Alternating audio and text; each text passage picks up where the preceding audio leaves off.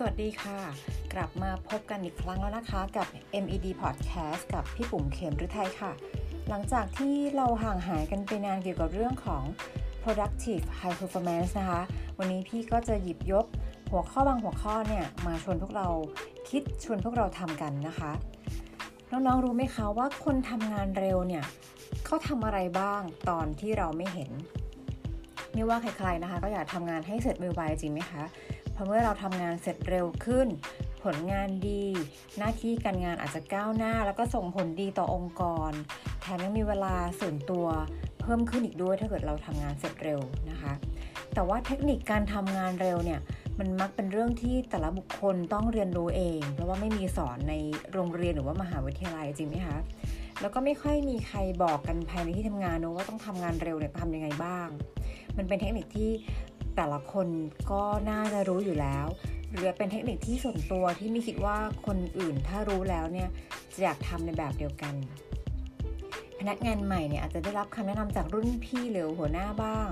แต่คนที่อายุงานนานๆแล้วเนี่ยก็คงไม่มีใครมานั่งบอกเนะว่า ต้องทำงานให้เร็วแบบนี้แบบนี้สิ วันนี้เนี่ยจะหยิบยกหัวข้อนะคะว่าคนทำงานเร็วเนี่ยทำอะไรตอนที่เราไม่เห็น ซึ่งได้มาจากหนังสือ ที่นักเขียนที่ชื่อว่าคิเบะโทโมยุกินะคะ เขาเป็นหัวหน้าทีมโปรเจกต์ของบริษัท IBM Japan นะคะ ได้รวบรวมเทคนิคต่างๆ เนี่ยถึง 75 ข้อเลย ที่ช่วยให้เราทำงานเร็วขึ้นกว่าเดิม แต่ว่าในวันนี้ถ้าเล่าทั้งหมดคงไม่ไหวเนาะ ก็เลยจะหยิบยกมาแค่บางเทคนิคที่น่าสนใจมาให้ลองทำกัน เทคนิคแรกเลยค่ะ ก่อนลงมือทำเนี่ย กฎในการทำงานเร็วมีอยู่ 3 ข้อคือ ทำอย่างรวดเร็ว ตัดสิ่งที่ไม่จำเป็นทิ้งไป และทำให้ถูกต้องแม่นยำบางงานเนี่ยก็ไม่จำเป็นต้องทำแบบเนี้ยบเต็มร้อยนะคะ เสียเวลาโดยใช่เหตุควรกำหนดระดับคะแนนที่คาดหวังของแต่ละงาน เพื่อให้ทราบว่าจะแบ่งเวลาแต่ละงานเนี่ยแค่ไหน ซึ่งถ้าหัวหน้ากำหนดระดับคะแนนที่คาดหวังมาให้แล้วว่างานนี้เนี่ยคาดหวังกี่คะแนน เราควรทำงานนั้นๆ ให้ได้มากกว่าความคาดหวังสัก 1-2 คะแนนนะคะ จะได้รับการประเมินผลงานที่ดีกว่า แล้วก็ควรวางแผนให้ดีเพื่อจะได้ทำให้ถูกต้องตั้งแต่แรก ซึ่งการแก้ไขภายหลังก็รู้ๆกันอยู่ว่ามันยุ่งยากแล้วก็เสียเวลานะคะ อันที่ 2 ค่ะ อุปกรณ์ในการทำงาน ก็แนะนำแบบนี้ค่ะ เขาแนะนำให้เราพกสมุดจดติดตัวเสมอ คือพร้อมจดทุกเมื่อป้องกันการลืมนะคะ ซึ่งบางทีสมุดจดบางทีก็ช่วยเราได้เยอะนะบางทีเรานึกนึกอะไรขึ้นได้แต่ว่า ถ้าเราไม่รีบจดเราก็ลืมจริงไหมคะสมุดจดนั้นเนี่ยควรเป็นสมุดกราฟค่ะ เพื่อให้มีเส้นแนวตั้งแล้วก็แนวนอน สามารถขีดแบ่ง สร้างตารางได้ง่ายนะคะ แล้วก็ ควรจะเป็นแบบสันห่วง เพื่อจะได้สามารถพับจดได้ในพื้นที่จำกัดนะคะ การจดบันทึกเนี่ยควรจดในแนวนอนค่ะ จะกว่าสายตาอ่านได้รวดเร็ว เห็นภาพรวมได้ง่ายกว่า แล้วก็สามารถนำรูปแบบการจัดวางที่เขียนไว้เนี่ยไปทำสไลด์ powerpoint ต่อได้เลยนะคะ แล้วก็ปากกาสำหรับพกพาเพื่อจดเนี่ยก็คือควรเขียนลื่น ไม่ควรลงน้ำหนัก ไม่ต้องลดน้ำหนักก็เขียนได้นะคะ แล้วก็ปากกาเนี่ย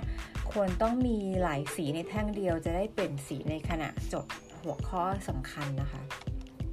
ต่อไปอีเมลค่ะเขาบอกให้เขียนให้สั้นกระชับ ไม่ยาวจนมีแถบเลื่อนปรากฏขึ้นมานะคะ ยกประเด็นสำคัญมาไว้บรรทัดแรก ก่อนชี้แจงรายละเอียด เพื่อให้ผู้รับเนี่ยเข้าใจสิ่งที่เราต้องการสื่อ ใช้ฟังก์ชันของการจัดหมวดหมู่ของ Inbox นะคะ เพื่อลำดับความสำคัญและก็ความเร่งด่วน ตั้งใจอ่านอีเมลให้จบเพียงครั้งเดียว ไม่ต้องกลับมาอ่านซ้ำภายหลังอีก แต่ถ้าเป็นงานที่ต้องทำเนี่ย ก็ให้ใส่เครื่องหมายไว้กันลืม ส่วนเอกสารที่เราต้องทำบนคอมพิวเตอร์นะคะ การใช้เมาส์เนี่ยจะเสียเวลาในการลากจุดใดจุดหนึ่งควรหัดใช้ปุ่ม Home End Page Up Page Down หรือว่าคีย์บอร์ดต่างๆนะคะ แล้วก็ควรจะต้องเรียนรู้การใช้การย้าย cursor แทนนะคะ ควรท่องจำปุ่มลัดต่างๆนะคะที่ใช้ประจำอาจจะเสียเวลาในช่วงแรกในการเรียนรู้ แต่ว่าการใช้ปุ่มลัดเนี่ยจะสามารถประหยัดเวลาของเราได้นะคะ แม้เป็นเสี้ยววินาทีเนี่ย ก็จริงๆแล้วทำให้เราได้ทำงานได้รวดเร็วขึ้น ฟังก์ชันพื้นฐานใน Excel เนี่ยเราก็ควรจะต้องเรียนรู้นะคะ เพราะว่าฟังก์ชันพื้นฐาน Excel ทำให้เราทำงานได้สะดวกแล้วก็รวดเร็วยิ่งขึ้นนะคะทำ template รูปแบบเอกสารต่างๆ เอาไว้ เพื่อจะได้ประหยัดเวลาในการจัดหน้าและเรียบเรียงนะคะ อาจจะทำเป็นฟอร์มของเราเอง หรือว่าประยุกต์จากเอกสารของเพื่อนร่วมงานก็ได้ ควรเขียนสิ่งที่จะทำ นำเสนอค่ะเวลาจะ present เนี่ยใน A4 ไว้ก่อนนะคะ ตามสไลด์ เราจะได้มองภาพออกว่าใน PowerPoint ของเราเนี่ยมันมีอะไรบ้างที่ต้องนำเสนอ แล้วก็จะได้กลับมาแก้ไขได้ง่ายนะคะ เมื่อเราล่างตัว PowerPoint ใน A4 แล้วเนี่ยก็ถ้าต้องนำเสนอกับหัวหน้าก็ให้หัวหน้าดูก่อนว่า รูปแบบของ PowerPoint แต่ละสไลด์จะเป็นแบบนี้โอเคหรือเปล่า ก่อนที่จะลงมือทำในคอมพิวเตอร์จริง จะได้ไม่ต้องเสียเวลามานั่งแก้นะคะ ส่วนการมอบหมายงานแล้วก็การจำกัดเวลาในการรอคอย หัวหน้านี่ก็ควรตัดสินใจ แล้วก็สั่งงานให้ลูกน้องต่อทันที เพื่อจะได้งานได้เดินนะคะ แล้วก็เสร็จทันเวลากำหนดจุดตรวจสอบเพื่อดูความคืบหน้าของงานกำหนด deadline ตามความเหมาะสม ก็คือวางไทม์ไลน์นั่นเองนะคะ แล้วก็สร้างข้อตกลงกันในทีม เพื่อให้ได้แนวทางในการลดเวลาการรอคอย เช่น ตอบกลับอีเมลภายใน 24 ชั่วโมง ต้องมีการตอบรับว่ารับทราบ หรือว่าทำงานได้เสร็จเมื่อไหร่หรือว่าถ้าไม่สามารถทำงานนี้ได้เนี่ยจะต้องส่งต่อให้ใครทำต่ออย่างเงี้ยค่ะ ก็คือต้องมีการกำหนดความชัดเจนของงาน แล้วก็ถ้าเราไปหาเพื่อนร่วมงานที่โต๊ะเราไม่พบเนี่ย ก็ควรที่จะต้องเขียนโน้ตติดไว้นะคะ หรืออีเมลไปว่าเมื่อมาถึงแล้วให้ติดต่อกลับเราหน่อย เราจะได้ไม่ต้องพวักพะวงหรือว่าเสียเวลาเดินกลับไปกลับมาดูบ่อยๆนะคะเทคนิคเหล่านี้เนี่ยก็เป็นเทคนิคจริงๆแล้วเหมือนง่ายเนาะแต่บางทีเราอาจจะละเลยว่าเออมันก็ทำให้เราเนี่ยทำงานได้เร็วขึ้นถ้าเกิดเราทำตามแบบนี้นะคะ อันนี้แค่ 5 ข้อที่เล่าให้ฟังหรืออีก 75 เทคนิคนะคะ ก็สามารถไปหาหนังสือนะคะ มาอ่านได้นะคะ หนังสือก็ชื่อว่า คนทำงานเร็ว